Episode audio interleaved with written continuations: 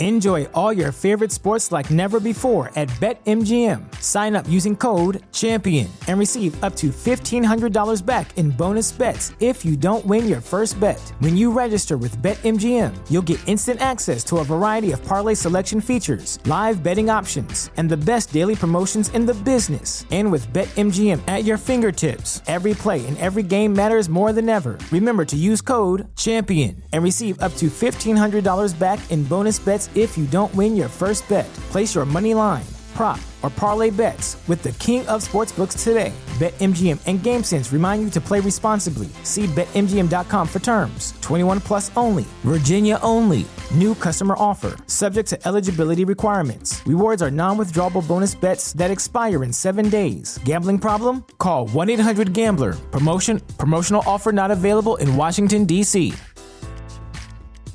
If you're a woman over 40 dealing with hot flashes, insomnia, brain fog, moodiness, or weight gain, you don't have to accept it as just another part of aging. The experts at MIDI Health know all these symptoms can be connected to the hormonal changes of menopause. And MIDI can help with safe, effective, FDA approved solutions covered by insurance. 91% of MIDI patients get relief from symptoms within just two months. Book your virtual visit today at joinmidi.com. You're listening to a Weeby Geeks Network podcast.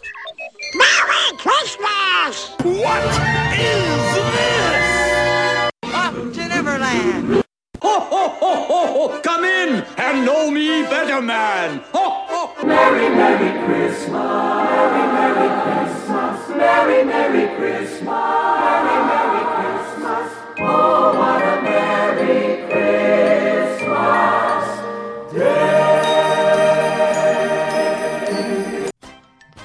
Take your pixie out of your pockets, Neverlanders. Sprinkle some of that pixie dust around because it's time. And do you know what time it is?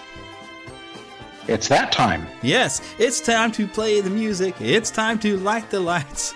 It's time to meet the Lost Boy Eric on the Neverland podcast tonight. Haha, okay. Bum, bum, bum, bum. It's time to put on makeup, I suppose, and, and dress up right. Uh, although we could podcast in our pajamas and no one would really know. or are we already? You'll never tell. So this, if you if you couldn't guess, is going to be a very Muppet themed episode because we're going to go through at least every Christmas special that I'm familiar with that the Muppets have done, and I am including Sesame Street in the Muppets because there's a really great Sesame Street special that I do love, and so we're definitely going to talk about those today.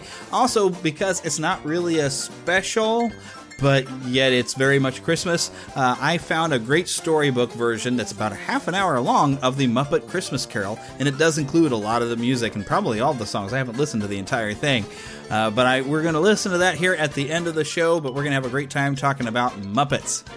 Uh, but my goodness, uh, I have had quite an interesting week. How about you? Oh, I've uh, actually had a pretty quiet week. Well, mine was would have been quiet except for I have been preparing for this week here is finals week. Oh goodness! And so most of my week I've been finishing up all of my projects. And so, you know, getting them all turned in and a little last minute things. I have a personal website now that has some of my work on it with both the podcast and some of the radio work and all that kind of stuff.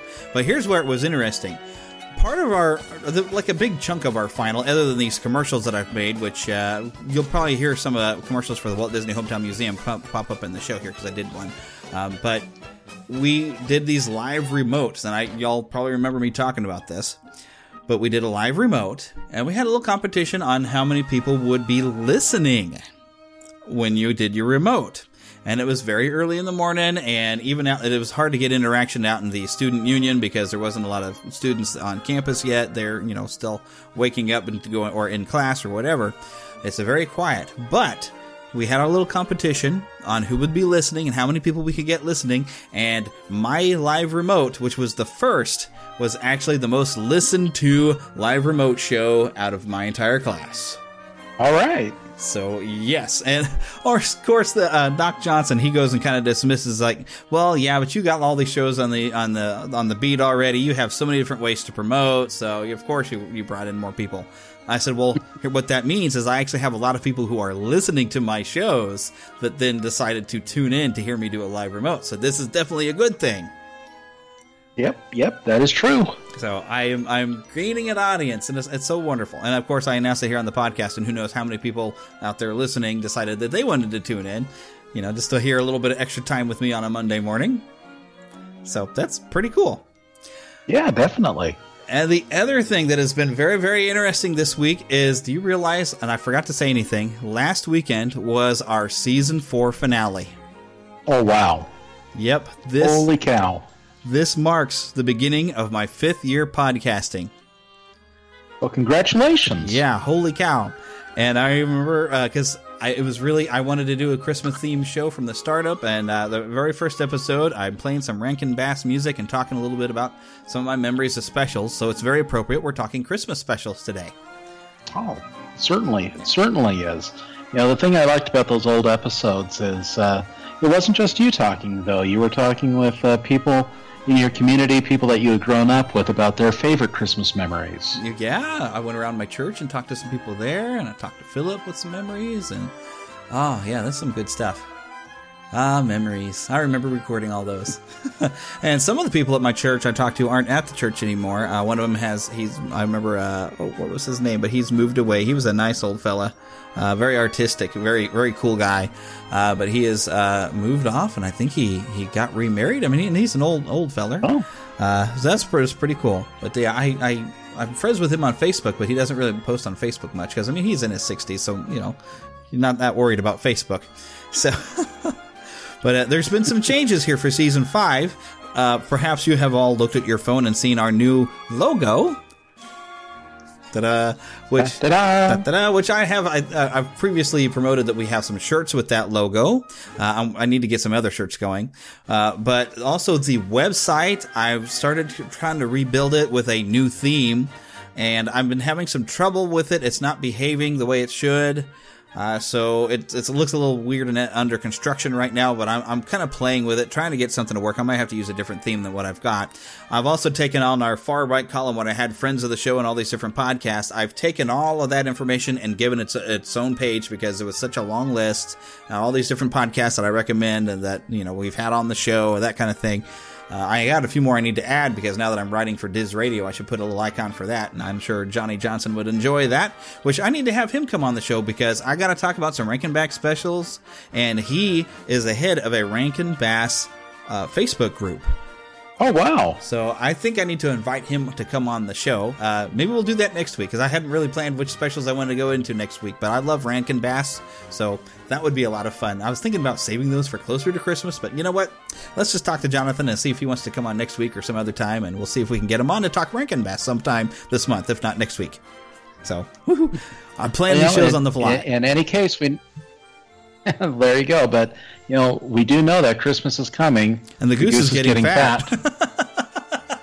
Little put a penny in the old man's hat.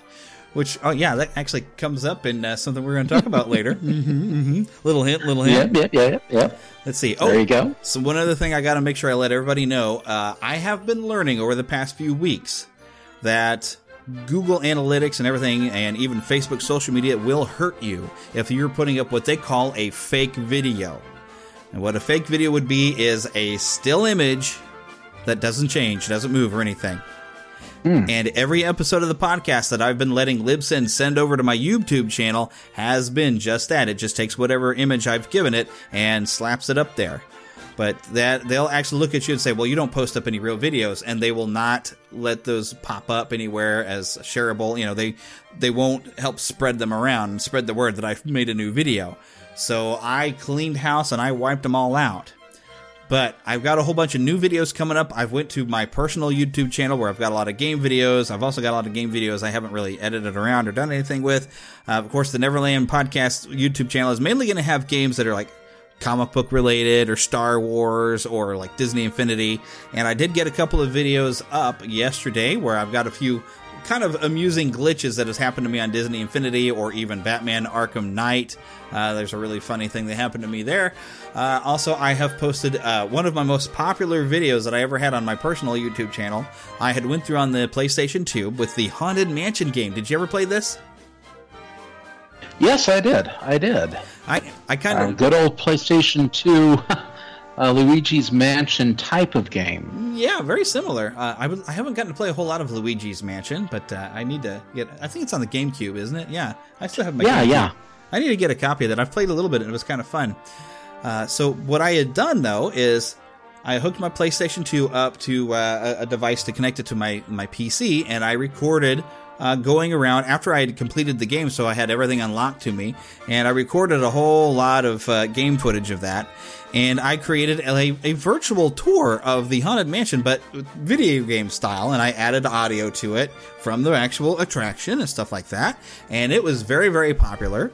Uh, so I've I have lifted that. I tweaked some of the audio on it because of the graveyard scene. I had tried actually to put all the individual elements together, uh, and it didn't quite work right. It was a little out of sync. But at the time, I heard Disneyland was kind of out of sync that way anyway. So you know, but I've tried to correct some of the sound and to where the the graveyard scene flows a little bit better.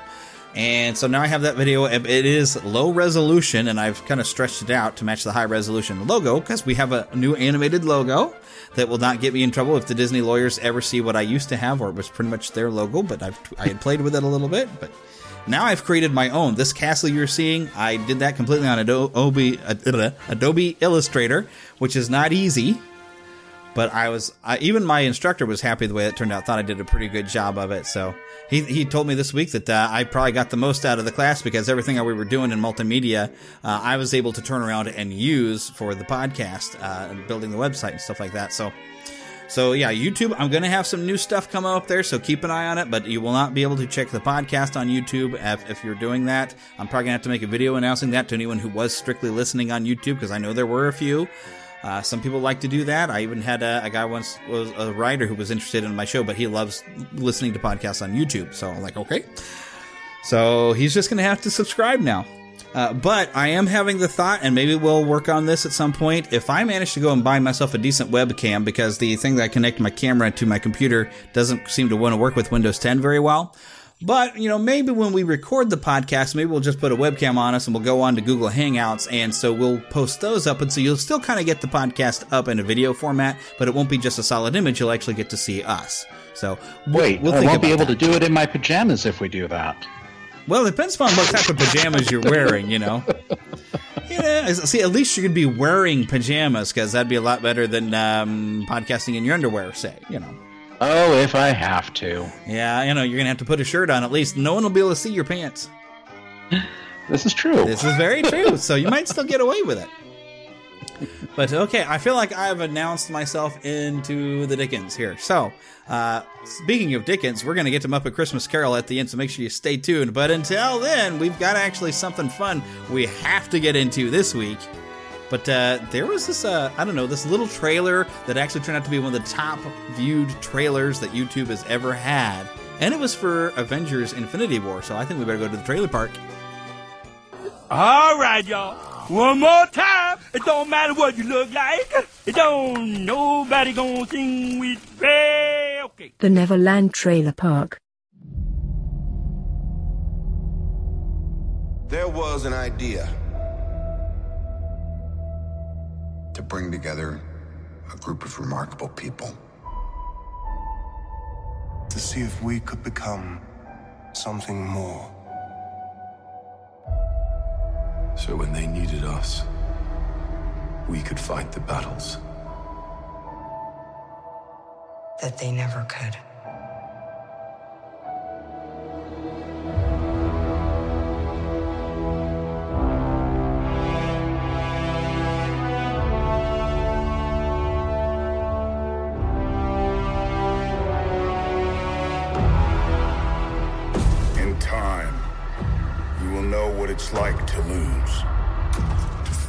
So desperately that you're right, yet to fail all the same.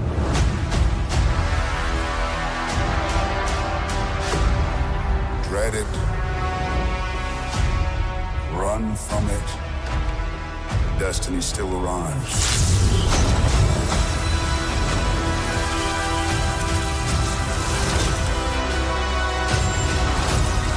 Evacuate the city. Engage all defenses and get this man a shield.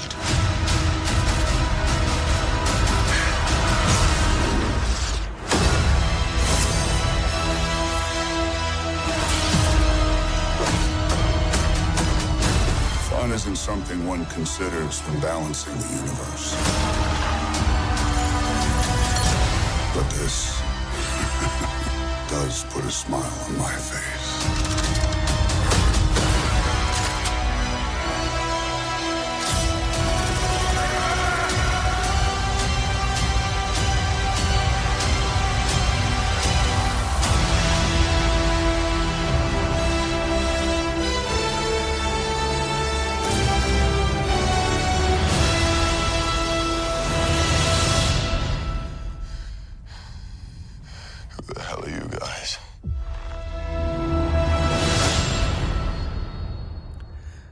Right, so this trailer, I must say, I didn't know it was coming.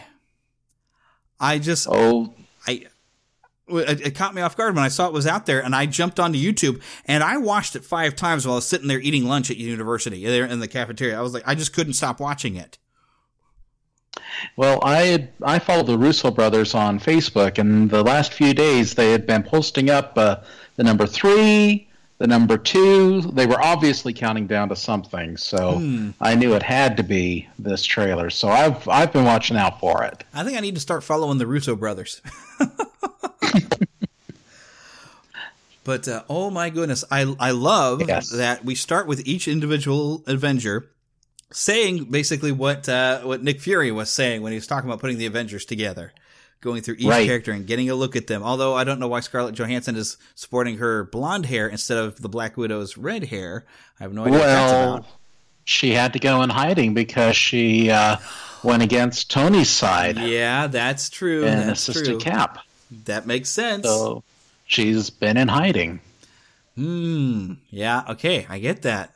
I hadn't thought of that, but yeah, because we, we're in a post Civil War world here, Mm-hmm. which I think uh, they're going to throw that whole thing right out the window when Thanos shows up. Because I love the uh, Black Panther there, T'Challa, his line, "Get this man his shield." Well, you know, something uh, people have noticed is, uh, you know, at the end of uh, Winter Soldier, uh, Steve sent Tony uh, a message saying, hey, when the time comes, we'll be here for you. And he included a phone. Yeah. Guess what Tony was holding while he was visiting Doctor Strange? the phone. The phone. It's Just like, hey, something big is coming, and uh, Yep, this is uh, this is what it's all been building to. oh yeah, Thanos has arrived, and I love he's got this weird portal that's goes on there. I love that we finally get to see some sort of spider sense on Spider-Man, where all the hairs on his arm just stand up. Mm-hmm. I dug it. I loved it. I was like, yes. Yeah, I, I have to say though, one of my favorite memes that I've seen coming uh, from the the trailer, somebody took that shot of his hairs raising and saying, "We know what it was that caused Peter Spider Sense to go off," and instead of seeing that huge ring. You see Mr. Ditkovich from Spider-Man 2 saying, Rent? That's pretty good. Um, you know, one of the more interesting visuals I caught from this is that the Vision's not looking quite so androidish. Yes. in this, I wonder looking a about lot more like Paul Bettany. So, is that pre Thanos or post Thanos? Well, if you out of the five times I watched it, I noticed that even in his human look, you have a little bit of a glow in his forehead. Mm-hmm. So I think I'm I'm thinking this stone is still there. But what I was curious about is is this something really happening, or is this some sort of dream or fantasy that he has where I could be more human and she might like me better? You know, because it's been uh, since you know, they were married in the comics, so it's been kind of Mhm. nice in the movies to have that little bit where you can tell he's obviously kind of sweet on her, but it doesn't seem to necessarily be reciprocated. Mm-hmm. And it might be because, well, I seem so android. I don't look human really at all. So maybe it'd be like, or, you know, maybe he finds a way to make himself look human, or maybe he just dreams of being able to look human so she could look at him like a human. So, but then what's going to happen to him post Thanos? Because we saw he's going to tear that soul gem right out of his head. Not a good thing to happen. Yeah. And it, it'll be just, just the heartbreak. Because I've had a lot of people I've seen on Facebook saying, well, somebody better die. And what if, what if they finally build up and get the relationship seems to start going with him and Scarlet Witch and then, and he's dead. Well, I, I think we can probably get some more information based upon whose contract is expiring. Oh, well, I don't To know see about who's that. dying. So, Uh, it might be a spoiler if you tell me whose contracts are expiring, so maybe we shouldn't discuss it on air. I don't know. but uh, this definitely uh, looks like they're going all out. And Mm-hmm. Kevin Feige has even said that this movie is a finale. So there, there is, there are going to be some endings. Yeah. I'm not going to say deaths, but there are definitely going to be some endings in this. Because by the fourth Avengers film, we're supposed to have a whole new team. And we've Yes, we've kind of got some hints at that in some of these films. You know, we've seen Ant Man come along and Falcon come along, uh, Mhm. and perhaps Spider Man will be part of the team. We can always hope maybe Disney can buy out Sony. Uh, yeah, and maybe we can get uh, well as long as it's not a solo Spider-Man film. I think they can still use the character for a few more movies. I don't know. Uh, Yeah, but it would yeah, be they can. nice if this negotiation with Fox somehow or another comes around where Wolverine can become an Avenger because he's been an Avenger. Mm-hmm. That would be pretty cool. On Black Widow, maybe get rid of her and put in I don't know Spider Woman. Well, you know, we still haven't got our Black Widow movie yet. So No, we haven't. She can go and do her own solo work. That would be pretty cool. But I'd like to see Spider Woman around. She's a very cool character. Uh, Yeah, Luke yeah. Cage has been established. Maybe he can be an Avenger because I'm thinking new Avengers. You know, Mhm. uh, there's a lot of characters. Vision, keep him around if he doesn't die. Mm-hmm.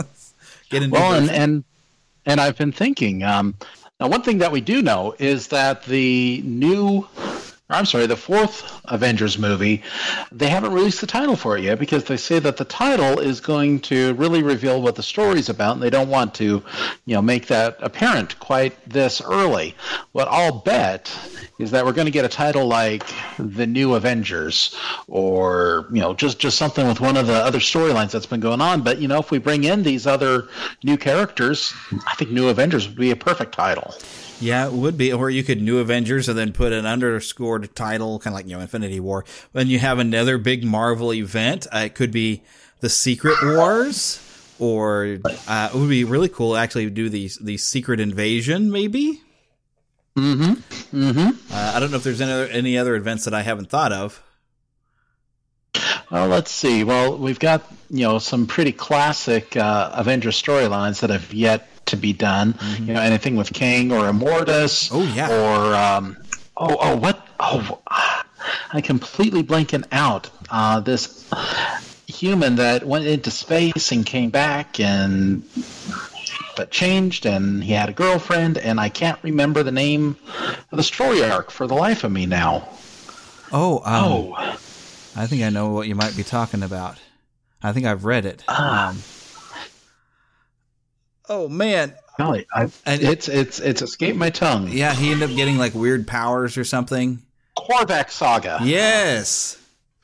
There you go. That would be interesting. Because Yeah. uh, that uh, that seems like that would linked itself into the Secret Wars a little bit too, didn't it? Uh, not not really, but it came it came about oh five years or so before uh, before the Secret Wars. Okay, because I, th- I think I must have read over it about the same time I was I, I got the Secret Wars audio book because I think I remember it coming Mhm. up. Because I thought the girlfriend was the one that she ended up eventually getting even more powers or whatever from Doctor Doom or something. Am I thinking of the right people? Uh, Doctor Doom definitely made sure uh, other character, you know, a couple of characters got uh, extra powers Yeah. during Secret Wars, but uh, golly, I, I, I just don't remember if uh, if Korvac's girlfriend was one of those people. But still, it's fun to speculate. But uh, Avengers, uh, it, uh, th- this is looking really good. Yeah. Um, it's it's got a pretty solid heritage behind it, leading up to it, and again, I, I think we're going to see a little bit more drama than what we would hope to see with uh, characters leaving. But uh, you know what? Bring it on. Oh yeah, and I'm, I might actually be more excited about this movie than I am Star Wars: The Last Jedi of all things. Maybe just because this was a huge spark of oh my gosh, oh my gosh, and I don't. So far, The Last Jedi hasn't given me this oh my gosh, oh my gosh like The Force Awakens did when I first saw that Hmm. trailer. But maybe it's because I knew Well- this was coming and I was expecting it, and you know we're just like, hey, it's Star Wars, we know we're going, you know. Mhm. Well, what what we have yet to get is a really good shot of the Millennium Falcon diving and twisting and moving across the surface of a desert planet. yeah, although we've gotten some pretty good shots of Millennium Falcon flying around and a Porg on board, and Uh, and a porg getting abused on board. He gets smacked off the control thing. I, I've seen a, a, a GIF image where he the, the Millennium Falcon does a maneuver and he goes flying into the side window. Poor little porg. Hmm. Which we did get some new footage we got to check out there on the Christmas special uh, the, earlier this week. I can't think of what night of the week it was. Was that Thursday night? Um. Yes. Yes. Yeah. So I remember talking about it on Friday morning. And my uh, my advanced radio professor, Doc Johnson, that I mentioned earlier, actually he knows. They all know I'm the Disney guy. So when he's got something going on with Star Wars or whatever, he comes and asks me, "So did you hear about this?" You know. Uh, and so he did send me a message that night and say, "Hey, are you watching this?" And I was like, "Yes." And I said, "So far, the only good act that I've seen has been Darius Rucker." He says, "No, the first act was Sienna." I said, "The only good act I've seen was Darius Rucker." Uh, although I got to say, Hanson impressed me. They actually were a lot better than they used to be. I kind of liked them. Now, did you notice uh, as well that uh, Disney was doing their Glow with the Show act through the Disney Parks app as well, um, which actually was kind of interesting listening to it and hearing the uh, performances. Uh, I actually got out my Glow with the Show ears, which uh, were keeping time with the musical acts. Uh, but one thing that I learned this week is that there are now a new set of Glow with the Show ears, Glow with the Show 3.0, that you can actually program uh, through a Bluetooth connection. Yeah, I think that's why I was looking at the Shop Disney. I thought through Shop Disney, my the app was going to change colors or something, uh, but I didn't see that they- happen. I, I, I don't think I figured it out properly, so I just put it down and and I ended up falling asleep. Uh, so I used the DVR so I could skip to the end where I, I got to see the Star Wars footage that I wanted to see. Mm-hmm. We come here from Mark Hamill. That's what we were watching that show for. Well, you know, I, I do want to mention I got a like from Mark Hamill on Twitter this week. Yeah, I saw that. I was, uh, I'll tell you, I, I, I had uh, shared, you know, as we did last week, uh, talking about my kids' reaction to the Star Wars Holiday Special. I also shared it with our friends over at the Never, or the Skywalking through Neverland, and uh, they uh, actually had some really nice words, and so I just tweeted back a thank you to them uh, in response to a tweet in which they had tagged Mark Hamill. Well, my response included that tag to Mark Hamill, and uh, he liked it, and he also liked uh, the tweet that our friends at Skywalking Through Neverland posted. So, uh, you know, needless to say, I spent the rest of that day on cloud nine. Mark Hamill liked my tweet. So, you know, I, I haven't checked to see if anybody cool has ever liked any of my tweets. You know, it, it was just, you know, it wasn't anything that he had to do, and of course he knows has no idea who I am, but you know, it was still just a, a nice little wow, that was cool moment. We're buddies now. I'm going to go over to his house and we're going to watch Star Wars together. Well, I, I was trying to search uh, for the right GIF from uh, that episode of Freakazoid with Fanboy, where he meets uh, Mark Hamill. Oh goodness me. oh, but uh, yes, so we got to see actually the, the Star Wars footage was actually all new. I, I don't think there was really much they they showed that I hadn't already seen. Unlike the Toy Story Mhm. Land, which was cool to see, but I've already seen all that footage before. But the Star Wars footage they showed was all you know new, different stuff. And I need Mhm. to get on YouTube and go look at it because I want to I want to analyze and look at it some more. Uh, but oh, it got me and, excited. just just think, we've got we've had six minutes of footage between all of the trailers that have been released. And it was announced this week also that the film itself is going to be two and a half hours long. Woohoo! The longest Star Wars movie to date. Awesome, and I hope it uh, completely blows my socks off. Oh, as do I. I'll wear As some thick I. ones too, because it might be cold in the theater by December fifteenth. Well, we de- definitely need to do all that we can to get your excitement level for Last Jedi back up then. Yes, because oh, I am excited for it.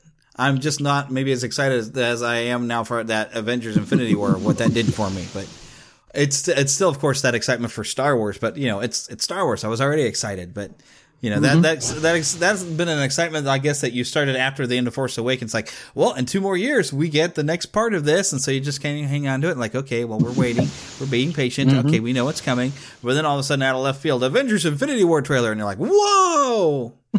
so, well, you know, speaking of Star Wars and television specials, and not really a special, but at least TV, you know, one of my favorite uh, Star Wars tie ins was when uh, Luke Skywalker and his cousin Mark Hamill both visited the Muppet Show. Oh, indeed. I haven't watched that one in a while, but I do love that. And even uh, Gonzo Vader. I can't remember what they called him, though. Didn't they have a weird name for him? Darth Nader. Darth Nader. Darth Nader. and they have that great shot where they all look and break the fourth wall. Darth Nader. Who's that? Yeah. we may never know. Well, and, I don't do a very good and, Gonzo. and well, and I love the end of it because uh, you've got the cast of the, castle. Muppet Show. oh yeah. You've got the cast of uh, well, you've got Luke, R2D2, C3PO, and Chewbacca, and then they all start singing "When You Wish Upon a Star." Mm-hmm. There's some foretelling right there. Yes, it was a prophecy. oh, but reminds me though, because Muppets are now part of Disney, which means we, you know, granted this is stuff that happened before Disney, but uh, they actually did a few Christmas specials. Yeah, that they did. To Disney and beyond. Well, I'm going to dive in one first that eh, it's it's still Muppets. It's Sesame Street, and to me, those were always Muppets. I mean, Kermit's on there, and this is one that I actually didn't ever see when I was a kid. But it's called Christmas Eve on Sesame Street, and it aired December third, 1978. It was directed by Jon Stone and was written by Jon Stone and Joseph A. Bailey. And this is the first time that you hear the song "True Blue Miracle," which was composed by Carol Hall and sung wonderfully by Mr. Bob. Uh, Bob, I forgot his last name now, and I've even friended him on Facebook. Uh, Bob, McGrath. McGrath, yes. Uh, and as I always think of him singing that song. Uh, it's also where you're going to get to hear "Keep Christmas with You" all through the year. And I hate Christmas. Uh, of course, it's by uh, um, wow, Oscar. Oscar the Grouch. I was wanted to call him Grumpy, uh, and that was composed by Sam Pottle and David Axelrod. Uh, but how I first became familiar with this was uh, I, well, I was looking for some stuff, but there's a record, but I didn't find the actual record. But there is a little record of Christmas Eve on Sesame Street. But there's another Sesame Street Christmas record that has a lot of good songs, including True Blue Miracle and Keep Christmas with You, as well as a bunch of other ones. Uh, but I Mhm. didn't realize there had been a television special until I found this. Yeah, and there's there's there were some really cute uh, vignettes in it. One that uh, always sticks with me is, and this is repeated in another uh, uh, special that we'll talk a little bit later. But you've got a. Um, a a little pageant that goes on on Sesame Street, hosted by Prairie Dawn, and which, uh, you know, Bert kind of ends up the uh, butt of the joke. Yeah, that's on the record. That's actually not part of the special, though. Oh, Yeah. So I misremember. Yeah, so that and that that's the Uh-huh. record that's that's separate that has some of the Mhm. songs, but it's there there actually was a record tie-in to this special. And then there was this Mhm. other record that has some of the songs, but it's not directly a tie-in. And they have that that, that pageant you're talking about, uh, Mhm. which we'll have to play on the show sometime. I think we played it last year. I do love that, but that actually doesn't happen on this show. Well, one thing I do remember happens though is a retelling of uh, O. Henry's The Gift of the Magi. Yes, we do have that story playing out with Bert and Ernie, which is Mhm. great. And and Mr. Hooper. Yes, Mr. Hooper. We get to see Mr. Hooper around, uh, which was nice because uh, I can't remember what year he passed, but I I remember you and I we grew up watching Mr. Hooper with the Hooper Mhm. store, uh, so it was really sad when he was gone. But yes, the Gift of the Magi does play out with Bert and Ernie, where uh, Ernie realizes that Rubber Ducky falls into the tub, and oh well, he needs his own soap dish. But I don't have Mhm. any money. I know what I'll do. I'll take my paperclip collection to Mr. Hooper, and maybe I can trade it for a soap dish. At the same time, Ernie takes Rubber Ducky and trades him for a cigar box to put Bert's paperclip collection in. And nicely, you know, Mr. Hooper realizes what has happened and brings them back Rubber Ducky and the paperclip collection. Uh, but that's only just one little story in this. I mean, Mhm. There is an overall plot where Oscar picks on Big Bird and asks Big Bird, okay, because you've seen city buildings, you know, the chimneys are these little pipes. And Oscar tells Big Bird, well, if Santa can't fit, how does Santa get down that chimney? And it's a little pipe. If he can't get down that chimney, no one's going to get any presents.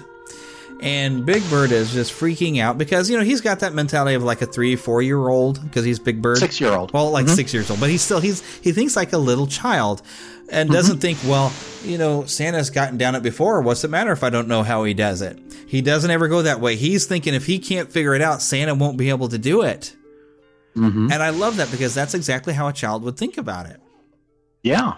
But I like that's the overall point. And then we have a lot of different stuff. There's a really cute little segment where you have Grover and Kermit talking to kids because you know they used to have them on the old Sesame Street. Know, I don't know if they do it anymore, but they would ask the kids how how uh, Santa gets into the house, and the kids give all these really cute answers. And there's one, this one adorable little girl that says, "Well, he just pushes a, this little button, and the thing goes there, and then that's who he's there."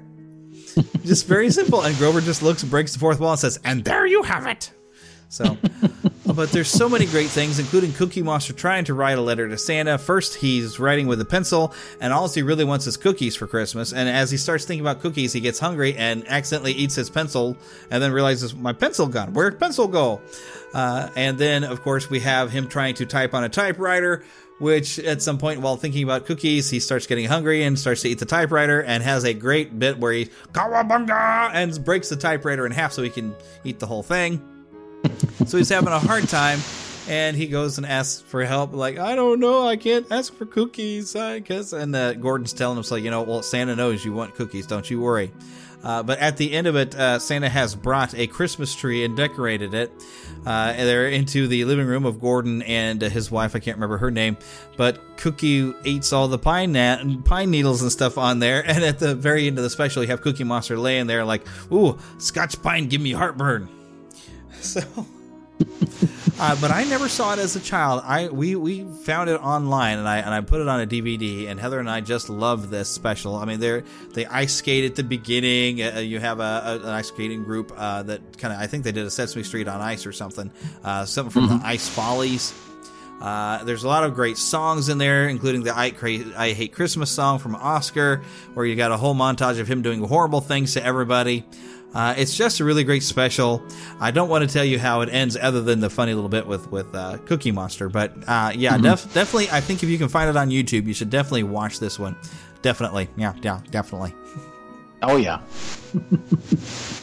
well, yeah. One of the an, another early special actually came in 1979 when John Denver teamed up with the Muppets for Christmas Together.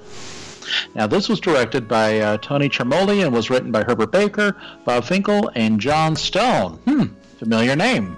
I'm not familiar with that name. Who's Jon Stone? Oh, we just talked about him in the uh, Sesame Street. Oh, we did, didn't we? yeah. He, he was a Muppet writer. yes, he was. hmm Now, uh, I know I've seen this special years ago because one of the things about the special is they sing the 12 Days of Christmas. Yes, they do. Ba-dum, bum, bum. But in the special, Fozzie keeps forgetting his line Uh-huh. seven of swimming. And you don't hear that in the uh, album that was released. Unfortunately, because that's really fun. But you know what? I, I still like the album as it is. You know, this is, uh, you know, really, I think the album's probably better known than the special. yeah, because I guess the special only aired one time. Hmm And you know, the the vision, the versions that I've been able to track down on YouTube aren't all that great. So I've never been able to really watch it all the way through. But uh, the uh, I've got a halfway decent version that I had found that I did upload up to the Neverland Podcast YouTube channel, so you can check it out. Because I knew probably most people hadn't seen it. I didn't realize there was a special for the longest time because I was familiar with the album uh, when I was really small before I started Mhm. school. My grandmother had this album, and when I was staying over there before I'd started school, uh, she would watch me and she'd make me take a nap in the afternoon, but she'd put this record on to help me sleep. And so I was very familiar with the record, although the record has more songs than the, the CD that I got later. There's a couple songs missing. Which I think my proceeds from buying the CD went to like a an Arbor Day Foundation or something like that because John Denver was really big into you know the trees and the forest and things like that. hmm Well, as evidenced by uh, Alfie. Yes. The tree. Very much so. I mean, and really, this special, I, uh, I I liked it better than the Star Wars Holiday Special, but I can't say that I really enjoyed it when I was watching it yesterday, because I'm not a big fan of John Denver. Mm. And it's very much a John Denver special with occasional Muppets. Hmm. So you know it. Uh, you know, speaking of the soundtrack and the album, one of my favorites, aside from uh, the Twelve Days of Christmas, is the follow-up to the story about Alfie, and that's uh, uh, the song "It's in Every One of Us to Be Kind." To be wise, you mean? Oh, wise too. Yeah. yeah, that's a song. I know that's someone everybody really enjoys that song, and it's a very nice melody. But when you pay attention to the lyrics, there's kind of some stuff that I kind of shake my head like, huh? And even you know, Heather and Heavy went in the, uh, the I think it came on something we were listening to in the car, and she even looked at me and says, like, you know, if you really pay attention to these lyrics, they're all all happy, good, but they don't actually make any logical sense. But it still sounds nice. It sounds nice, yes. It's a very nice mel- melody, and it sounds Mm-hmm. good and happy, but you don't want to overthink it. Well, you do know another another track that was uh, on the album uh, is one called "When the River Meets the Sea" and written by Paul Williams. Yes, and uh, we're going to be able to talk about this here pretty quickly. Are we? Are are we ready to jump to the next one already? Well, I'm that that I was trying to segue. Oh, okay. well, you know, people t- generally fall off of segways anyway, and so I'm allowed to have fallen off of it. But uh, yes, those Paul Williams songs, lots of lots of great ones, can all be heard in Emmett Otter's Jug Band Christmas, which actually was written by Russell Hoban back in 1971 as a book, and then Jerry Juhl went and wrote a script adapting the book. It was aired then on HBO exclusively in 1979, and then the following year, December 15th, 1980, it was played on television. But I actually remember watching this on HBO when I was little. Ah. Uh, this was directed by Jim Henson, and as we mentioned, there are songs on here by Paul Williams, which uh, I believe there was a song list I found uh, on one of these websites. A lot of or let me see where see if I find that list again. Maybe not, maybe not. But there's all oh my goodness, all these great songs, all original songs that aren't necessarily Christmassy, uh, but they're just great. I mean, Paul Williams. I mean, he wrote a lot of music for the Muppets. I mean, uh, the Muppet movie. He wrote some songs for that. Uh, I can't, Muppet Christmas Carol. yeah, Muppet Christmas Carol. He came back for that one too, didn't he? Uh, I Yeah, and also the uh, uh, Muppets Letters from Santa. I think he did the music for as well. Ah, I think I tried to watch that one, but that one was missing something. I couldn't. I couldn't sit through the whole thing. It just. I don't know. It didn't click for me. It's not one of their best. Uh, but uh, let's see here. But uh, you know, I you talked about your first experience watching it on HBO. The first time I ever saw Emmett Otter's Jug Band Christmas was in 1997 while I was working at a Suncoast Motion Picture Company, and that's what we had playing for our Christmas selection on the video screens. Awesome. So I was I was you know well into adulthood by the time I ever saw it, and it just I, I've always been a Muppet fan, and it just absolutely entranced me. Um, The the music, you know, you're right. It's not a Christmas show. It's not a Christmas special, but you know the the themes of brotherhood and family and working together. Um, Well, the songs aren't Christmassy, but the, the story itself is pretty much the gift of the Magi. It's it's Oh, still yeah. Christmas. well, you you know when there ain't no hole in the washtub, you can do an awful lot of things with it. Yeah. So none of the music actually says anything about Christmas, but it takes place around Christmas time, and it is about trying to get Christmas gifts for each other between Emmett and his mama. Uh, but uh, I really liked there. There's all kinds of different puppetry techniques you get to see in this, and this is pretty uh, early in some of the filming stuff. You know, because some of these techniques you see Jim Henson using later in like the Dark Crystal and Labyrinth, but you get Mhm. to see them using marionettes uh, using some black theater technique, and that's where you wear all black and you have a black screen, and so you can dance. And they did this a lot on the Muppet Show too. And, but this is also one of the first Muppet productions that had radio control puppet effects that were designed by Faz Fazakas. I don't know if Mhm. that's how you say his name, but Actually, Foz. Foz Foz Fazakas. Foz Fazakas. And uh, this is where Foz, or this is really the person that Fozzie Bear got his name from was Foz Fazakas. I was starting to wonder that when you said it. It's like, yeah, that reminds me of Fozzie. I wonder if that's connected. but yeah, I mean the the innovations that they were able to make with uh, you know with, basically with the funding that HBO gave them for this really led to a lot of the innovations that uh, helped make uh, the Muppets stand out in the Muppet movie and uh, uh, the Great Muppet Caper and as you said Labyrinth and uh, the Dark Crystal. So this was a very seminal film when it came to you know the art and the design and the the production aspects. Mm-hmm.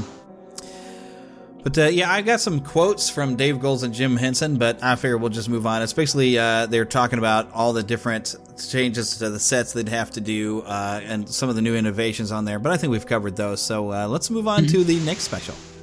Yeah, Paul would have moved on. Exactly.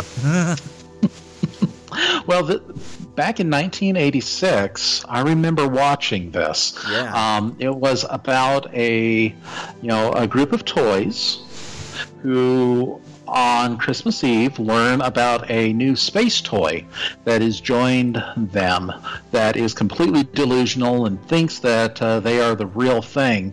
And um, oh, but this isn't Toy Story though. This came about nine years before Toy Story. This is the Christmas toy starring Rugby Tiger.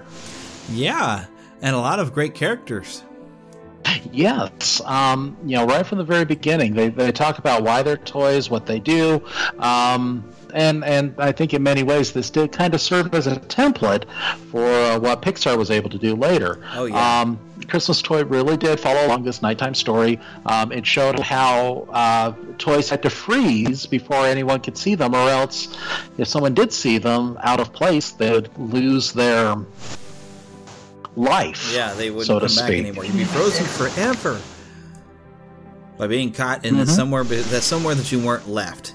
Which I'm glad Toy Story didn't go that Right. route because uh, it, it it does make sense to you as a kid that yeah my toys never seem to stay where I've left them.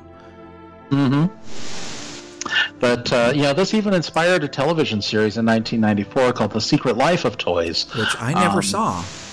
Yeah, I've uh, it actually was on Netflix for a time, so I did get to see a few episodes. Hmm. Was it any Uh, good? some- uh, yeah, to be honest, while I remember this uh, special, some of the character designs I really didn't care for, so that kind of turned me off from the special. Yeah, I saw some pictures uh, on it when I was doing some research on this, and they they changed the look of the rocking horse, and it looks terrible. hmm But uh, you know, still, it was fun. It's uh, you know something I might be able to pull up here on YouTube and share with my kids. Yep. And it came out December sixth, 1986, and I remember we set the VCR and watched it uh, from a, a tape. It was written by Laura Phillips, produced, of course, by Jim Henson, directed by Eric Till, and had music and lyrics by Jeff Moss. Which the songs are not too bad. They're they're pretty good. I would have preferred some Paul Williams music personally, but you know Jeff Moss, Mhm. I think he did a pretty good job. He's got some good songs in there. And so, yeah, it was it was enjoyable, but uh, you know, unfortunately, it was a little forgettable as well. Yeah, I still love it because it's the nostalgia. It's it, Mhm. it's not a, it's not great, and you if you overthink some of it, it, it can ruin it. But you got to remember the target audience was for little kids. So if you watch it as a in a little kid mentality, it's it's still a, a good time. I think you would enjoy Mhm. it, and it, it's got some good fun and some adorable characters. And really, I clearly Toy Story was inspired by it. Mhm. You know, and and I think also uh, we saw a resurgence of the little cat toy Mew. Uh, is uh, the mouse uh, Tutter in Bear in the Big Blue House? Very similar design, very similar uh, voice acting. I didn't watch a whole lot of Bear in the Blue Blue House because I was I was kind of old for it, I guess. Well, I had a new nephew at the time, and I got quite my fill of it. Yeah, and it was goodbye, goodbye, good friends, goodbye. Sorry. and it was a cute show. I liked that bear character. He was an adorable character. Mhm. So Oh, he was. He was. But, you know, that's not the only adorable Muppet character, though. Could say there's a whole family of adorable characters. Oh yes, and when they all get together to go visit Fozzie's mother, oh, won't it be such a surprise? Yes, Waka waka. waka waka. December 16th, 1987, Fozzie's mama was going to go and hop a plane to Malibu for Christmas. Didn't know that Fozzie was bringing the entire Muppet gang and had invited Mhm. all of his friends from Sesame Street. And that's and that's too bad because uh, she had rented out her home to uh, Doc and Sprocket. Yeah. They just found a way to get everybody into this thing. and what I love about this, okay, well, this was executive produced by Jim Henson, also produced by Mhm. Dana Birkenfield and Martin G. Baker, directed by Peter Harris and Eric Till, and was written, of course, by Jerry Juhl. Oh, Uh, yes. And this is like the culmination of every Christmas special that the Muppets have put out because you do get the Muppets, and they do put on a pageant in this one of the Mhm. night before Christmas. I almost said the Nightmare Before Christmas. Can you believe it? uh, but yeah, this, so they, you do get that that Sesame Street pageant. You get some of the songs coming back because they do sing. You know, send every one of us to be wise. And then at the end, they sing from the Christmas toy. You know, old friends, dear friends. And so you get all the songs from all these different specials. All the Muppets sing them all together. You get Fraggles in there, and they actually bring a song that uh, I had forgotten was part of Fraggle Rock that had been sung where they're got to uh, uh, pass it on uh, and so that song comes back and so this is my favorite muppet special hands down Uh, mine too. Mine too. I absolutely love this special. It's something that we had recorded and we watched growing up. It's something that, you know, I found a few years ago on YouTube. I found the music for it someplace. So, you know, this is something where every Christmas this is definitely being played in my home. yes indeed and i i wonder like what versions i've gotten because you know abc rebroadcast it the following year december 2nd 1988 it was then re-edited and aired on NBC as an episode of The Magical World of Disney on December 24th, 1989. Now, I've heard some of the edits where things like the red logo was added. I guess maybe it was a different color at the beginning, hmm. the title. And also one of the songs, I guess they lost the licensing for it for one year, and so they don't have one of the songs. And I think it's the one Rolf is playing on the piano. Uh, was it Sleigh Ride he plays? Oh, golly. But yeah, one of the songs have gotten cut out. So if you buy this for home video, it's gone. Uh, oh, but Mhm. I uh, on the there's a, a Muppet Wiki on fandom here that does have the 1989 version, and that's what I'm familiar with, where you see the title while the truck is Mhm. going. But the original broadcast title card is actually you're seeing the front of Ma's house. So that has changed. So I do have an edited version. Uh, let me see if I can find what song was cut, real quick. Uh, let's see the the Red Muppet Family Christmas logo. Of course, the Snowman musical and comedy number with Fozzie is completely gone on home video. The original version of song "The Sleigh Ride" is sung. Rolf begins playing the song in Emily Bear's Attitude piano, and Rolf says he loves Attitude pianos while Sprocket watches him play. Fozzie, the Snowman, and the Penguins sing outside. This cut is due to rights with the song. You know, the version that I uh, have access to has that in it. So does mine. I yeah, so uh, you know, I definitely remember that. Mm-hmm. I do not have a, an official released version. uh, also, the Muppet Baby singing Santa Claus is Coming to Town has been removed. It was part of the broadcast special where you got the baby versions of everybody, but in edited versions on the home vi- home movie version, Animal immediately burst through the screen, and the entire, entire song has been cut, which of course is music rights. I guess that's part of the problem of having so many different fun Christmas songs and not writing all of them yourself this time is, you know, you lose your rights after a while and you can't bring it out on home video. Uh, And then even Home for the Holidays, where Miss Piggy and the Muppets are singing that, is not shown in the edited. And this is after Miss Piggy has arrived and Kermit mentions that she always likes to make an entrance. Uh, this one cuts directly to the Carol Sing medley, and the entire song, along with Miss Piggy falling on the icy patch, has been removed, also due to Hmm. music rights. And there's because that's one of the best running gags. Yes. Look out for that icy patch. Uh, there's even, and I haven't seen this, a brief segment that's five seconds long where Fozzie and Elmo light their Christmas tree, and it only appears in the original 1987 version. Unfortunately, I've never seen that one. I've only seen the 89. I may have seen the 87 when it was aired originally, but I didn't know it was coming on. I just turned my TV on one day and caught like near the end of it, and I was like, "Oh my gosh, there was this Muppet Christmas thing!" And yeah, I didn't. I don't think I saw the whole thing until I found it on the internet. But wow, Statler and Waldorf singing I Heard the Bells on Christmas Day and Kermit and Piggy singing Have Yourself a Merry Little Christmas also been removed from the Carol Carol Sing medley for music rights. Fozzie and Ma hanging stockings has been removed, but this is where Emily Bear Ma hangs Fozzie's stocking in on the fireplace. I almost sit in there.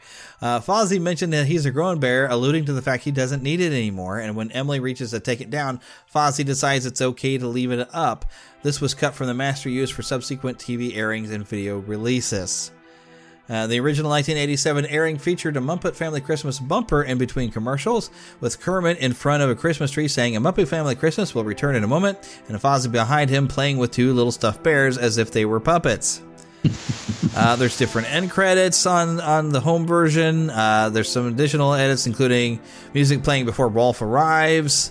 Uh, Fozzie and Emily Bear also checking his list of who is sleeping where, and a shot of the fireplace shown over the beginning of the dialogue lots of lots of stuff. And this special even aired on Nickelodeon with the 1989 re-edit was utilized.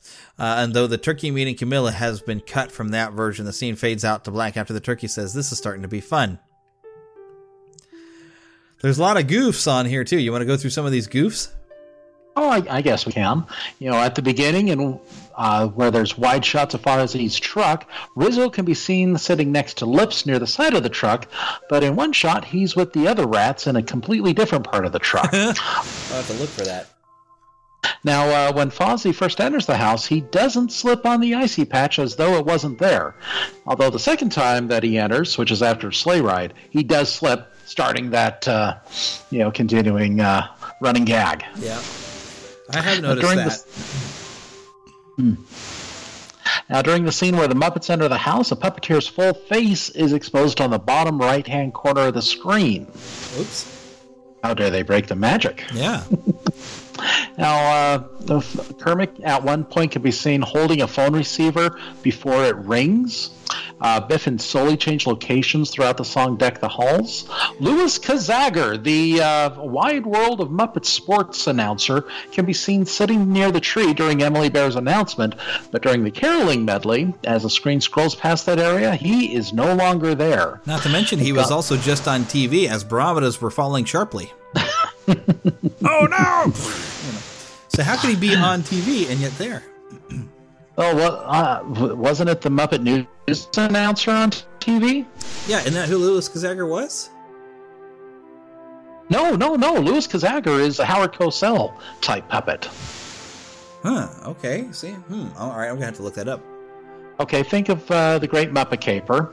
At the very end, as they're tossing the baseball diamond around, he's doing a Oh! play-by-play. Oh, okay. So yes, he is different because I'm yeah. I was, the only announcer guy I could think of was Guy Smiley and uh, and Hmm. the, the news guy. So okay. Wow. Mhm. I think I know who you're talking about, but I only remember him in the Great Muppet Caper. I wonder if there's a picture. Yep. Oh, there he is. Looking at a picture, He's Yep. got. He kind of looks like a. Um. Uh, I always thought he looked kind of like one of the characters from Fraggle Rock that were in the trash heap, you know, because he's got this long Hmm. pointy nose thing. Oh, gotcha, gotcha. Yeah. Wow. Okay. So yeah, he's kind of this purple thing, and he's got this long pointy nose. He looks a little bit like a uh, a vegetable of some sort, maybe. Very odd character, but yeah, that guy. So that's what his name is. Yep. Now, Gonzo and Animal are both shown wearing pajamas while they're hanging from hangers, but at one point during the caroling medley, Gonzo wears a purple suit and is with the other Muppets. Then, after singing his verse, he's missing from the remainder of the carol song. now, did you know that Beaker does not appear during the first half of the caroling medley?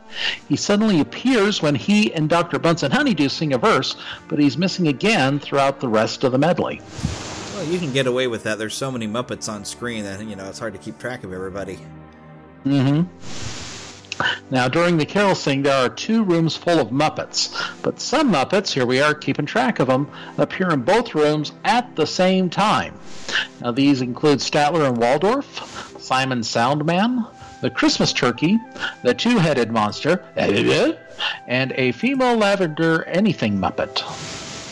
Yeah. Oh, Simon Soundman. I that's Yeah. the guy. Uh, he used to. There's like two different versions of him, but he's the guy who would go into the restaurant with Grover. But he also could make all these weird sounds when he wants to buy a hammer. He'd open his mouth and he'd make the noise. But it's Mhm. a, it's the same looking guy when he'd go into the restaurant trying to get stuff from Grover. So that's what his name, Simon Soundman. Oh wow, love that character. I just didn't know what his name was. Now, uh, right before, oh, I'm sorry, I, everything just moved on here. Right before the song "Have Yourself a Merry Little Christmas," the puppeteer that uh, performs Camilla the chicken and the turkey accidentally dropped both puppets too early. Whoops. And during the caroling medley, you can see the black sleeve of the puppeteer operating the Muppaphone. I don't remember them going ow, ow, ow. Yeah, I don't remember seeing the Muppet phone in there. I'm gonna have to look for them again. I'm gonna have to. I already watched it this year, but I'm gonna watch it again.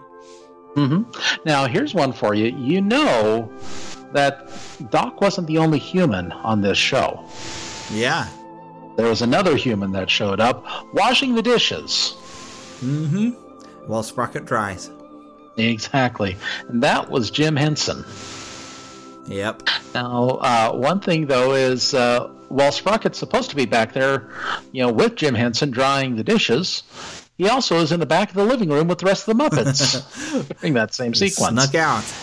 Mm hmm Now, uh, in most of the wide shots during the caroling medley, Janice can be seen sitting near a stairway at the end of the room. But there are a few shots where she's actually next to Floyd Pepper, and he's always behind the couch during that sequence. Uh, now, did you know that uh, this episode appeared after Fraggle Rock had ended its run? Yeah, I think I do remember that. Yeah. So uh, Doc asks Sprocket if the Muppets are anything like those Fraggles that he's been telling him about. Now, you'll remember that in the last episode of the Fraggles, he discovered what they were and that they were real. I see. I, So- I don't think I ever saw that episode. So this implies that uh, the, this uh, special takes place before the last two episodes of Fraggle Rock. Huh. And it fits more in canon with most of the episodes because I, you know, it's not like they're going to go and remind everybody, you know, oh by the way, the last episode Doc finally got to see one. You know, Mm-hmm. Mm-hmm. makes it complicated. So that makes sense. Now, uh, while Kermit is exploring the Fraggle Cavern with Robin, uh, you can actually actually see his arm sock for a few seconds before the Fraggles appear. And the final little goof is that when the turkey directs the Swedish chef to Big Bird, if you think I'm a nice fat bird, look at this! A puppeteer's head briefly pops up. Whoops. Oh, you know, I wish they had pictures of all the goof ups so I could I could look at them and then spot them later. I'm about ready just to, as soon as we're done here to go watch that special. Yeah, yeah, I would go watch it immediately too, except for I'm gonna have to edit the show later. but one thing that is gonna make editing the show later is uh, we got something special here that I've been talking about. We got to do. You know what it was? Because we've gone through every television special the Muppets ever did, but they also had a great movie called The Muppet Christmas Carol, and I found yeah, and I found a great storybook version of it. And uh, why don't we just jump into the story time, and uh, we'll take a listen, and then uh, yeah, we'll tune out, and we'll catch everybody next week with possibly some Rankin Bass, if not some other Christmas specials, depending upon if I can get Johnny Johnson in here next week. So I will I will make contact with him and see if he wants to come in here next week and talk some Rankin Bass Christmas because there's a All right. lot, and those are some of my favorite Christmas specials. So. I should have thought of it th- sooner. I because all I knew is I wanted to talk about Christmas specials, but sometimes week to week I almost fly by the seat of my pants because I'm so busy with school that I don't know what exactly I want to do. Other than I knew this week I had to do some Muppets, but we got to do some Rankin Bass. So, Oh, yeah. alrighty, but here we go, everybody. Enjoy the Muppet Christmas Carol. This is your Neverland story time. You can listen along with your MP3 device. You will know it is time to listen when you hear the chime like this. Let's begin now.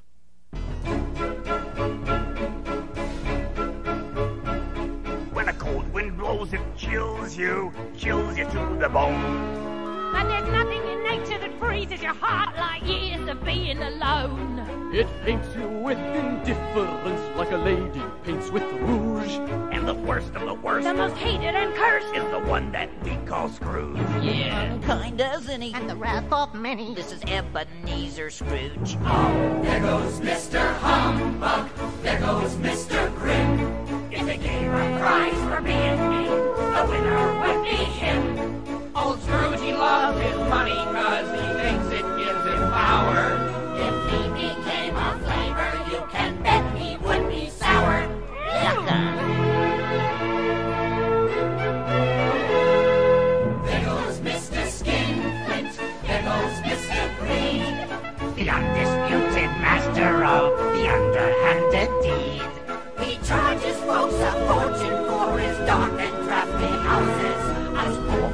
live in misery. It's even worse for mouses. Please, sir, I want some cheese.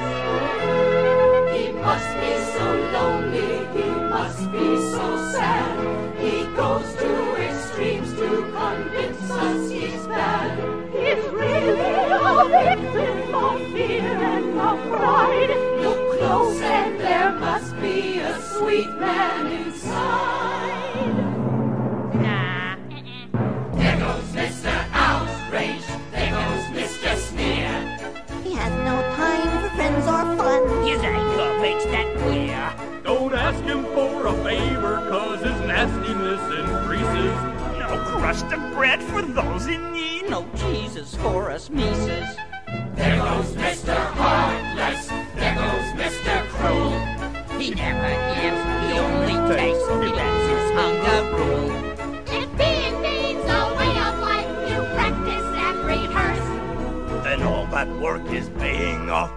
Scrooge is getting worse. Yeah, every day, in every way, Scrooge is getting worse.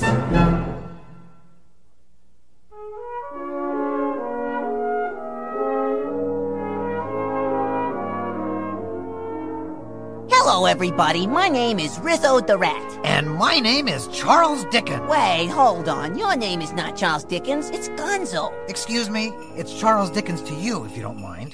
Charles Dickens was a great writer. You're not a great writer. I certainly am. I'm not. Am too. I'm not. Am too. Okay, then prove it. No problem. I'll tell you one of my greatest stories A Christmas Carol. All right, Mr. Dickens, you're on. Okay, here we go. Oh, oh, wait a second. Hold, hold on a minute. Uh, can I go get some popcorn? No, Rizzo, you can't go get some popcorn. This is not a movie, you know. I'm starting the story now. a Christmas Carol by Charles Dickens. There was hardly a man in London as unpleasant as Ebenezer Scrooge. He was heartless. He was cruel. He had time for neither friends nor fun. Ebenezer Scrooge, in short, was a squeezing, wrenching, grasping, clutching, covetous old sinner. Yeah, but was he nice? Rizzo, quit interrupting. That's rude. Hey, rudeness is my middle name. Ah, Ebenezer Scrooge was in the business of lending people money. If they could not pay him back the money, he took away their houses as payment. He was the meanest man in London. Wow. Scrooge was at his meanest at Christmas time, for it was then that many people could not pay him, and so he took away a great number of houses. The spirit of the holiday meant less than nothing to him. Not a word of cheer ever passed his lips. When any person wished him a happy holiday, this is what he said Humbug! Who, you're right. Mean. If Scrooge was the meanest man in London, however, it happened that he had in his employ one of the nicest. This was Bob Cratchit. Cratchit was a good natured fellow and a hard worker.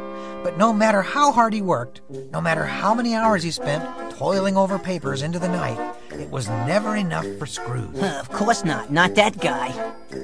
Scrooge was a harsh master to all those who worked for him. If they asked for a bit more coal on the fire to keep from freezing, Scrooge said no. And if they dared ask for the day off at Christmas, Scrooge would threaten to fire them all. Even a poor little fellow singing a Christmas song outside in the snow.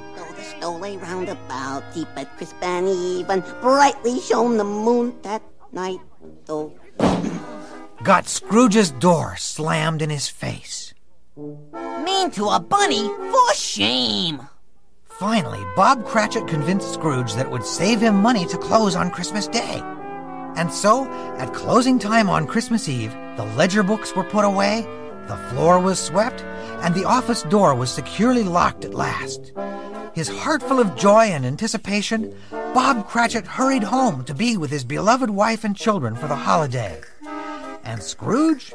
Scrooge left his office and trudged home, just as he did every night. There would be no celebrating for him this evening. And yet, though Scrooge did not know it, this particular Christmas Eve was going to be different. Very different indeed. Well, how come? What's gonna happen? Rizzo, will you be quiet? I'll tell you. When? Will you cut it out? All right. Sheesh. now, Ebenezer Scrooge had once been in business with two partners, Jacob and Robert Marley, cranky old fellows who were just as mean spirited as Scrooge himself. The Marleys were dead now, as dead as a doornail. But Scrooge still lived in a house which had belonged to Jacob Marley. The house was a dismal heap on a dark street. Tonight, as Scrooge climbed the dark steps to his front door, a very strange thing happened.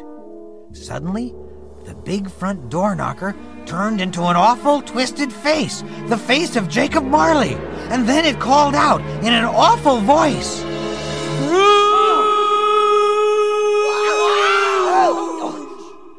Wow, you sure know how to tell a scary story, Mr. Dickens. Well, thank you.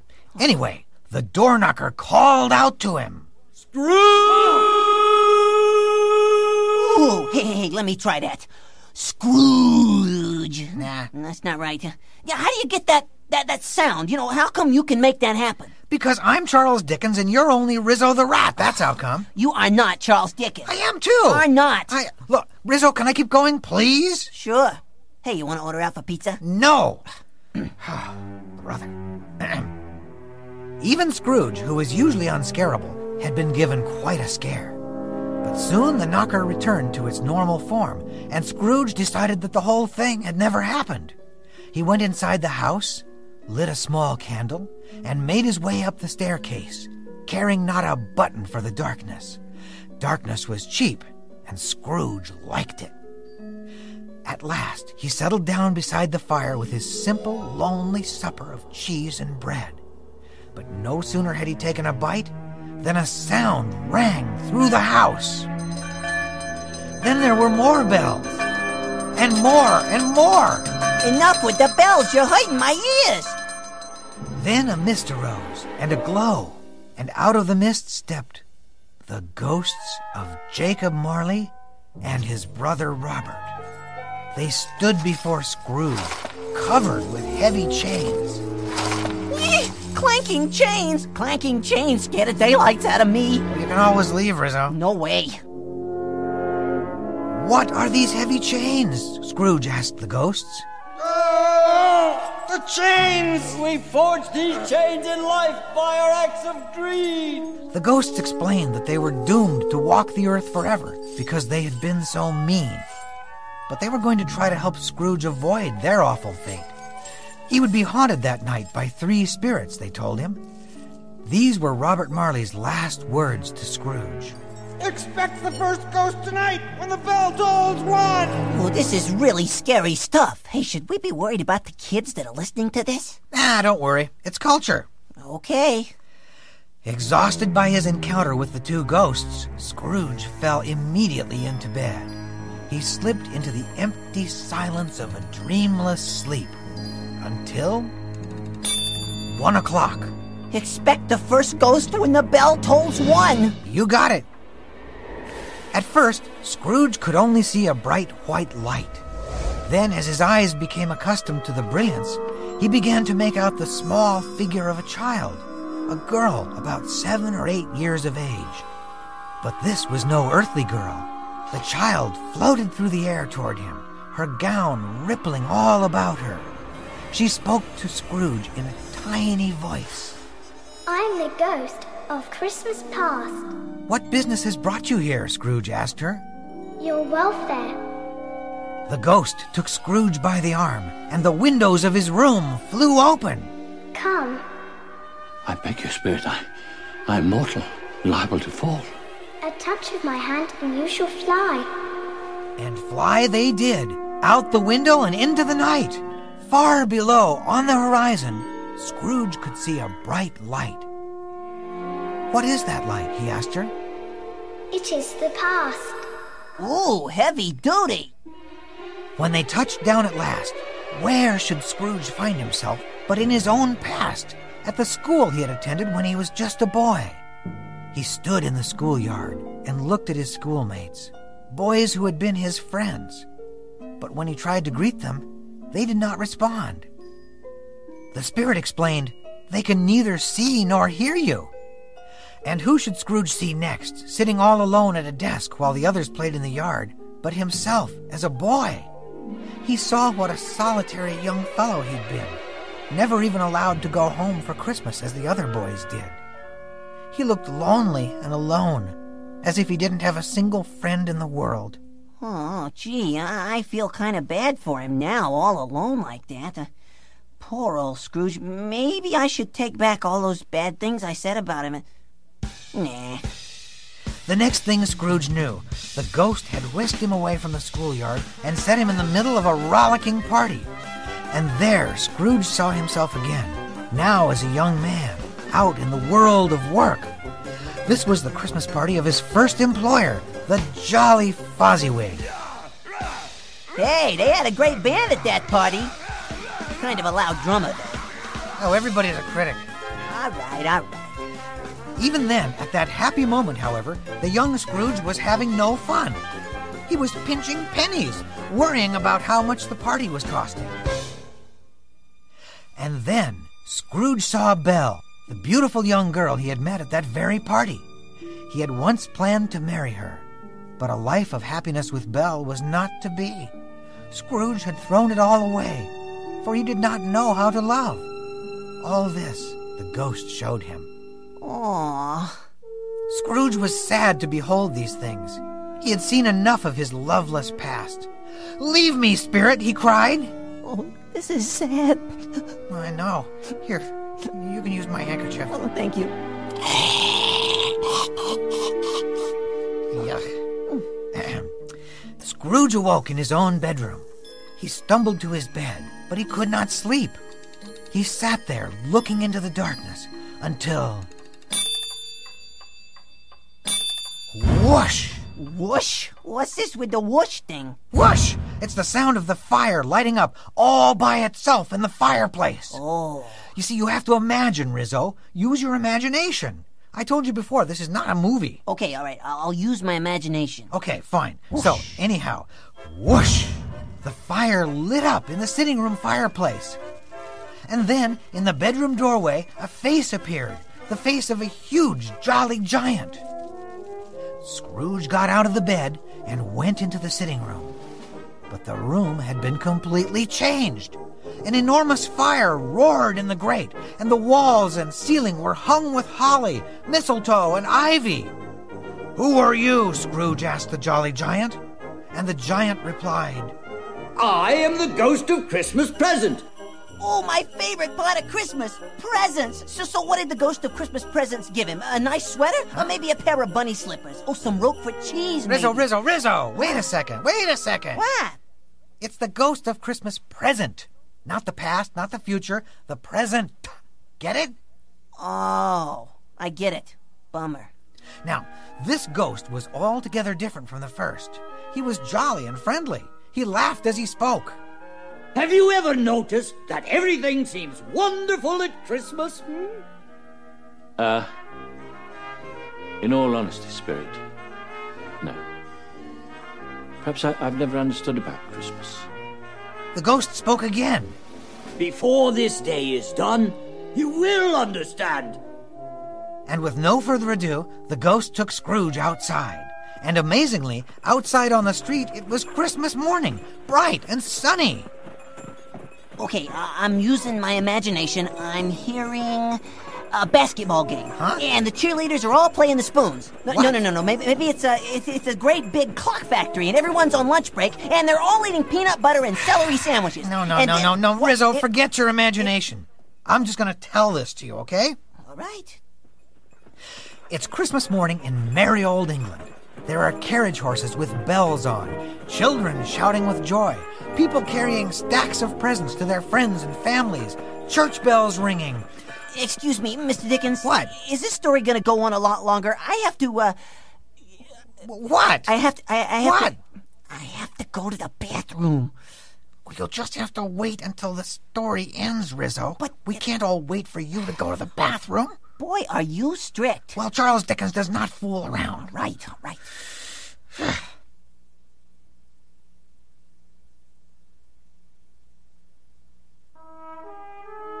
The ghost of Christmas present led Scrooge down a quiet lane in a shabby but tidy section of the city. Why have we come to this odd corner of town? Scrooge asked the ghost. It's Christmas here, too, you know. Uh, that's Bob Cratchit's house. Now, Scrooge paid his employees as little as possible, and Cratchit's home was quite humble indeed. But it was full of love. On this special day, Bob's wife Emily was cooking a roast goose. A very, very small goose, but a goose just the same. Bob was out just then at church with his son, Tiny Tim.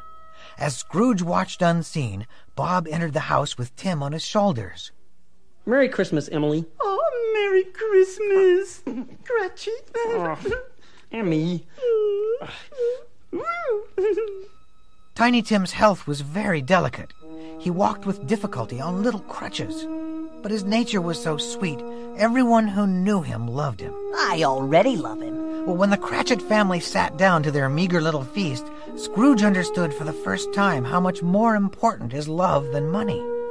He saw how lonely and impoverished his own life was, and how little joy all his money counting and money saving had brought him. And when dinner was over, Tiny Tim said the sweetest thing Scrooge had ever heard. God bless us, everyone. But the excitement of Christmas dinner was too much for Tiny Tim, and he began coughing. Scrooge had a sudden, terrible feeling about the future. The little boy seemed so frail, that young life so easily snuffed out. Unseen, Scrooge bent over close to the boy. Spirit, tell me if Tiny Tim will live. The ghost was not jolly then. That is the future. My realm is the present. However, I see a vacant seat by the chimney corner, and a crutch without an owner. If these shadows remain unaltered, I believe the child will die. Oh, this is too much for a sensitive rat to bear. Could I have your hanky? Oh, sure, Rizzo. Here, keep it. Scrooge was desolate, but his visit with the ghost of Christmas present was about to come to an end. As the Cratchit family began to fade into the darkness, Scrooge found himself in a black void with the ghost. The spirit spoke. Come, my time grows short. Now, but Spirit, I have learned so much from you. That's six. Seven. Oh, Spirit, do not leave me. I think I must, in fact. You have meant so much to me. You have changed me. With that, the ghost was gone. Wait a second, wait a second. What about Tiny Tim? You're not going to just leave us like that, are you? A vacant seat by the chimney corner? A, a crutch without an owner? I can't stand it. You gotta tell me what happens, please. Now, Rizzo, Rizzo, please, you must be patient. Oh. A great storyteller has to take his time. I mean, this is art. Art? Oh, come on, just tell me what happened, please. All in good time, Rizzo, all in good time. Uh. So, as I was saying, Scrooge heard the last bell toll. Oh. He looked around him and found that he was standing in a graveyard. Uh-oh. It was a lonely place, choked with grass and weeds. Ooh. Scrooge turned to run. Oh, me too. Let me out of here. But, what? But, what? But, what? Suddenly, he was face to face with a tall, hooded figure. Ooh. It wore a gray robe, oh, which totally hid the figure within, except for two pale, skinny hands, hands? that protruded from the sleeves. Oh. Scrooge cried out, but then suddenly composed himself. Am I in the presence of the ghost of Christmas yet to come? The spirit stood silent and then inclined its head in a single nod. This is too scary. I don't want to hear any more. Okay, you can leave. Come back at the end. Uh, do I get to find out about Tiny Tim? Yes, you get to find out about Tiny Tim. Okay, all right. I'm out of here. So long. Bye. The ghost put a hand on Scrooge's shoulder and pointed into the distance. Scrooge knew he was meant to follow the spirit, though he was terribly fearful. He had learned much from his first two spirit visitors and was ready now to learn what this last spirit had to teach. They moved through the graveyard and into the darkness. When the light returned, Scrooge found himself on the street. It was raining. Standing under umbrellas was a group of businessmen talking among themselves. It was clear that they were talking about someone who had just died. But far from being sad, they were laughing and joking about it. Scrooge was shocked. Whose death would cause so little emotion in people? But of course, he could get no word of explanation from the spirit who guided him now. The spirit led him next to a rag picker's establishment. People were bringing in things to sell. They were the possessions of the dead man collar buttons, bed curtains, blankets. But no one had even a single tear to shed. Scrooge was crushed. He pleaded with the ghost. Let me see some tenderness connected with this world. Without a word, the spirit pointed again, and Scrooge found himself on some familiar front steps. It was Bob Cratchit's house. Scrooge was happy to be in this warm and joyous place. But something was wrong, as wrong as wrong can be. It was strangely quiet inside, and strangely empty. A little pair of crutches stood in the corner. Emily Cratchit was crying. Not Tiny Tim. But Tiny Tim it was. Scrooge's worst fears were confirmed when Bob Cratchit walked heavily into the house. I picked a spot for Tim where he can see. Uh, it's it's a spot on the hill. You can see the ducks on the river. Tiny Tim. Tiny Tim always loved watching the ducks on the river. Tiny Tim! Scrooge was overcome with grief. How could this be? How could that sweet little boy have died? The room darkened, and suddenly Scrooge found himself outside again in the dark, terrible graveyard. Scrooge turned to the ghost. Spirit, I know what I must ask. I fear to, but I must. Who was the wretched man whose death brought so much glee and happiness to others? The spirit stretched out a thin, white hand and pointed to the gravestone. Uh, excuse me, Gonzo, uh, is the scary part over? Can I come back now? I wouldn't recommend it. Right. Okay, now, where were we? Oh, yeah, right. Scrooge was talking. Answer me one more question. Are these the shadows of things that will be, or are they the shadows of things that may be only? The ghost just pointed again. Scrooge bent down and gazed at the writing on it. It said, Ebenezer Scrooge.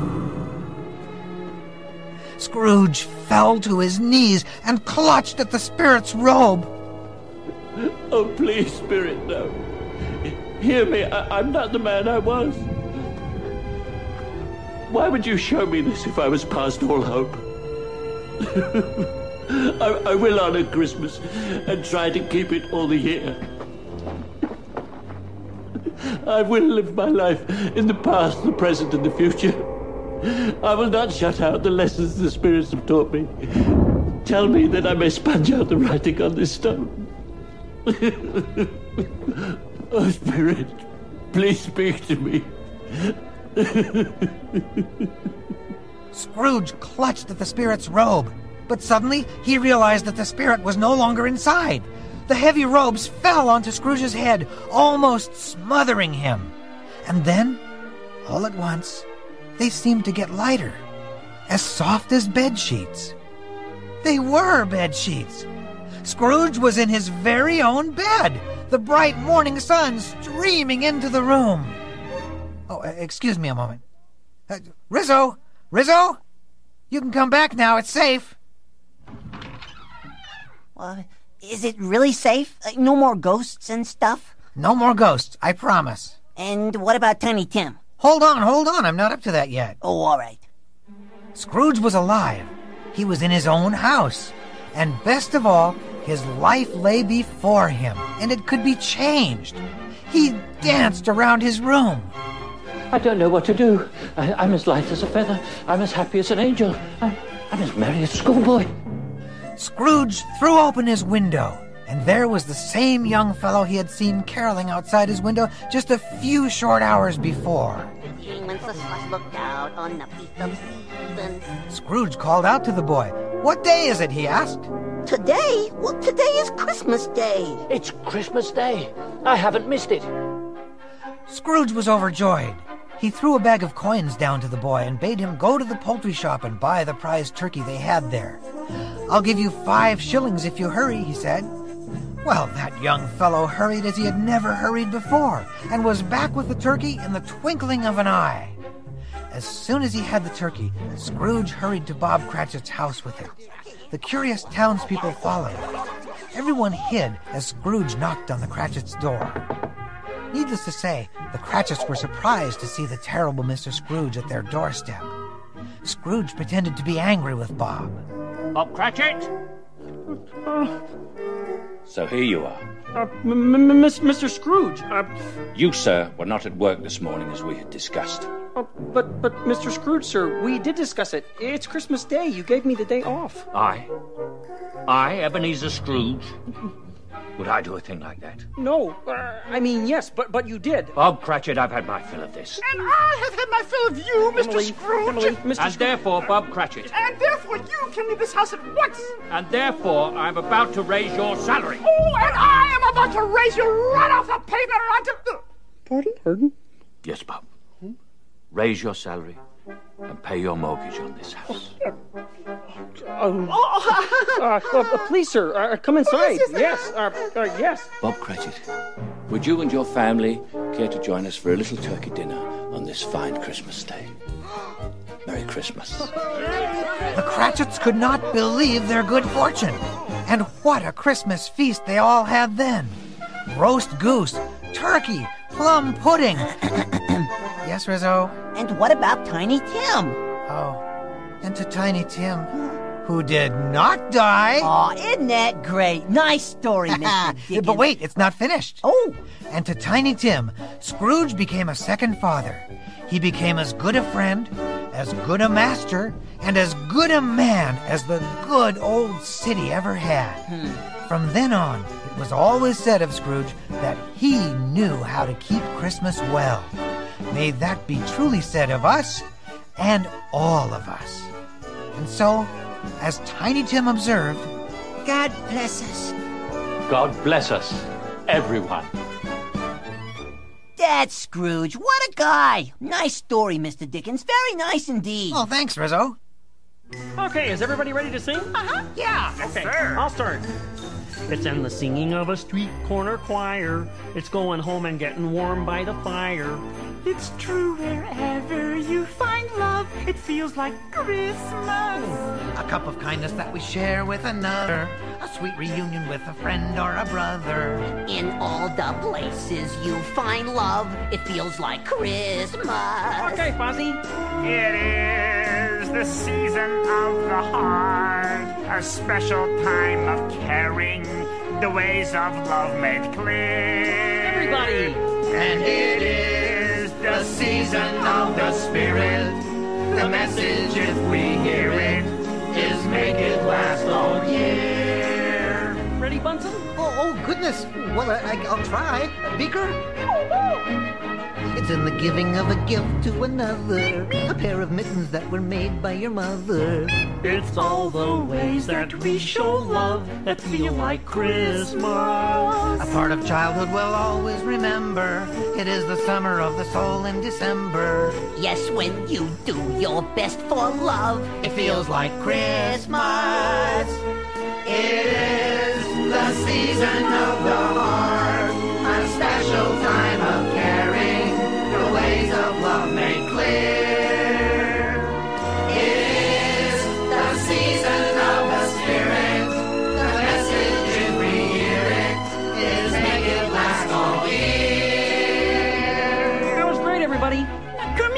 sing, please. Just to me. It's in the singing of a street corner choir. It's going home and getting warm by the fire. It's true wherever you find love, it feels like Christmas. It's true wherever you find love. It feels like It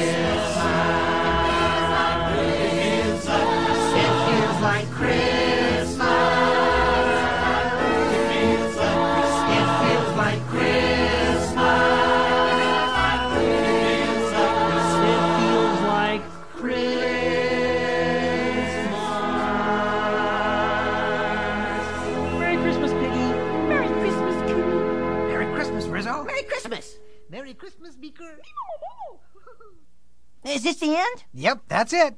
Bye bye, everybody. Hmm. If you want to listen to the story again, just turn the tape over. Hey, psst, listen, everybody, you want to know a secret? He's really Gonzo. He's not Charles Dickens. I am too. Are not. Am too. Are not. Am too. Are not. Are not. Are not. Are not. Are not. am too, am too, am You are Charles Dickens. I am not Charles Dickens. All right, have it your way. Wait a minute, Rizzo. Hey, you come back here. Rizzo, I am Charles Dickens. Well, I'll have you know, you dirty rat. Rizzo.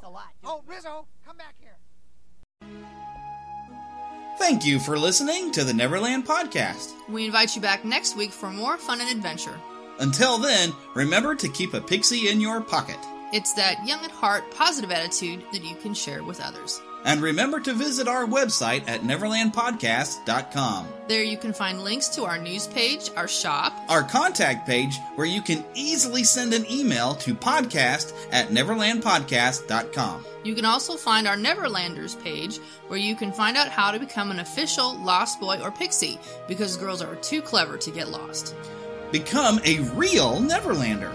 Please feel free to leave us a voicemail at 816 226 6492 And be sure to follow us on Twitter at NeverlandPcast. and like our Neverland Podcast fan page on Facebook. We also have a group on Facebook for you to join. We also appreciate your support to keep the Neverland Podcast up and running. Visit patreon.com slash Neverland Podcast to donate to keeping the pixie dust alive. Copyright content featured on the Neverland Podcast is copyright of their respective creators and used under fair use license. All original content is copyright of Blue Band Productions, and a very special thanks to Yeehaw Bob Jackson at yeehawbob.com for our new ending music. God, bless. yeah! Hello, everybody. This is Yeehaw Bob Jackson. Neverland Podcast. We love you. Neverland Podcast. We love you. Neverland Podcast. It's true. Neverland Podcast. We love you. Yeah!